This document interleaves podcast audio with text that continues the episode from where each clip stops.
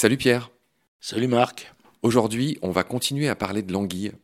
Ce qui est notoire chez les anguilles, il faut quand même qu'on le dise, là c'est très naturaliste ce qu'on va dire, ce qui est notoire c'est la migration des anguilles qui implique la fameuse mer des Sargasses. J'aimerais que tu nous parles un petit peu de cette célèbre migration. Ça c'est de la baleine sous gravillon à l'état pur. Hein. Parce que l'anguille est un des seuls poissons à frayer dans la mer alors qu'elle vit l'essentiel de sa vie dans les rivières. Donc l'anguille européenne descend les rivières pour aller se reproduire dans l'Atlantique, aux environs de la mer des Sargasses, qui est pas très loin d'ailleurs de Anguilla, mais c'est un hasard.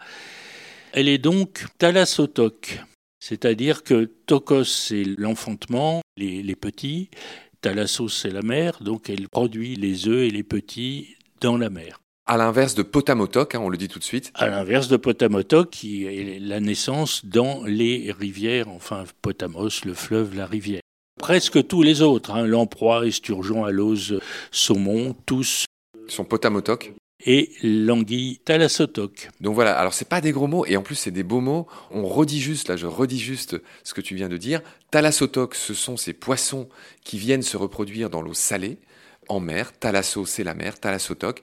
À l'inverse de ces poissons comme le saumon, par exemple, la truite, tu l'as dit, l'alose, bien d'autres, hein, presque une majorité, on a envie de dire, ils font l'inverse.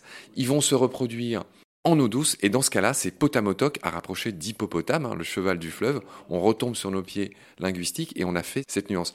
Tant qu'on y est, on va rester un petit peu dans la science. Euh, j'aimerais que tu nous expliques la différence entre anadrome et catadrome. C'est pareil, c'est des termes qui décrivent les migrations des poissons. C'est des gros mots, mais c'est des beaux gros mots des gros mots synonymes. Anadrome, ana, c'est vers le haut, drome, la course, donc qui remontent. Ce sont les poissons qui remontent les rivières pour se reproduire. Donc c'est les potamotocs hein, qui sont anadromes, alors que ceux qui vont se reproduire en mer, ils descendent la rivière.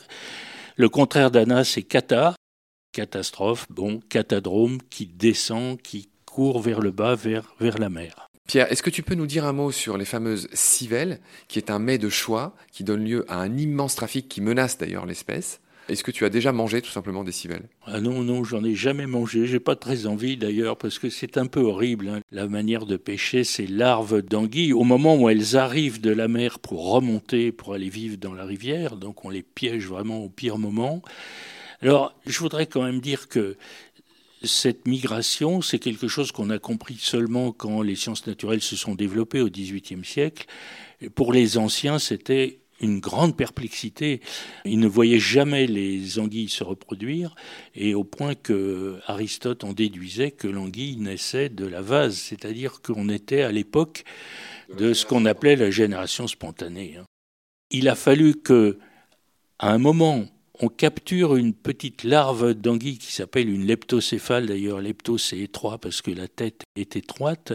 On prend cette larve, on la met dans un aquarium, on regarde ce qui se développe et à la grande surprise des premiers qui ont fait ça, on voit apparaître une anguille. Voilà, tant qu'on n'avait pas fait ça, on était dans les doutes. Pierre, en matière d'anguilles, il y en a une célèbre, moi c'est vrai, en tant que plongeur, je me souviens bien de ces anguilles de jardin, Garden Hill, qui font les délices des plongeurs, qui sont ces petites anguilles on dirait des petits stylos qui vivent dans le sable, on dirait un jardin, on dirait des petites herbes qui oscillent au gré un peu des courants. Euh, parle-nous de ces anguilles de jardin, pourquoi elles s'appellent comme ça? Tu as eu la chance de voir cela? Oui. De tes yeux. En Égypte, il y a même un site de plongée célèbre qui s'appelle Hill Garden, qui veut dire le jardin des anguilles, qui est bien connu pour héberger ces centaines de c'est extraordinaire. Moi, j'ai vu ça dans des aquariums, hein, mais je n'ai pas vu ça dans la nature. Mais effectivement, c'est une baleine de merveille de la nature. Ces petites euh, anguilles relativement fines, qui d'ailleurs sont proches du congre, puisque leur nom de genre c'est hétéroconger. C'est des anguilles, mais proches du congre. On est bien dans la même famille. Et donc, quand on leur fait peur, eh bien, elles font machine arrière, elles rentrent dans le trou dans lequel elles se logent. Et puis, quand le calme est revenu, elles ressortent du trou et tout ensemble. Et en effet, quand il y a des courants marins, elles bougent avec le courant, c'est extraordinaire. Elles se nourrissent un peu du plancton, hein, des petites choses que leur apporte le courant, tout simplement. Oui, heureusement pour elles, parce que vu qu'elles ont très peu de mobilité, il fallait que les proies viennent à eux ou à elles.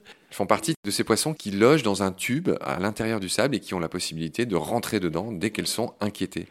Tu l'as dit Pierre, ces anguilles de jardin sont apparentées au congre, donc maintenant on va dire un mot sur le congre. On va dire ces noms dans les différentes langues. En anglais c'est conger, conger eel. En allemand c'est Meerhal, donc le languille de mer. Et c'est pareil en anglais c'est languille congre. En espagnol congrio et en italien grango. D'où vient ce nom de congre, Pierre? Alors c'est un nom gréco-latin, hein. c'est déjà en grec, mais en grec c'est gongros, qui est emprunté en latin sous la forme gongrus. On reste avec le R dans la deuxième syllabe, sauf que ce gongrus s'altère en grongus. C'est ce qu'on appelle la métathèse quand une consonne se promène comme ça dans le mot. Et finalement, grongus, c'est ce qu'a gardé l'italien, puisque tu viens de le dire, en italien, c'est grongo. Voilà. Par contre, dans les autres langues, on est plutôt resté à l'origine avec congrio, conger, etc. Pierre, alors autant euh, l'anguille et les petites, et moi je, je, les trouve très mignonnes les anguilles, même si on a vu que leur nom venait de serpent, par rapport à cette aptitude qu'elles ont à sortir de l'eau et à ramper assez facilement dans les prés pour passer d'un étang à un autre. Alors le congre, moi j'en ai vu sous l'eau et les gens se les imaginent peut-être sur les étals des poissonniers, c'est beaucoup plus énorme et monstrueux. Hein. Un congre, ça a des grands yeux, il a des dents très apparentes, il est énorme hein, le congre. On dirait un nom d'ogre ou de de personnages euh, très désagréables, ce Gongros. Hein. Peut-être que ça vient de là. Sur ces bonnes paroles congriennes, Pierre s'achève notre épisode du jour. Je te retrouve avec plaisir très vite pour la suite. D'ici là, prends soin de toi. Salut. Salut Marc.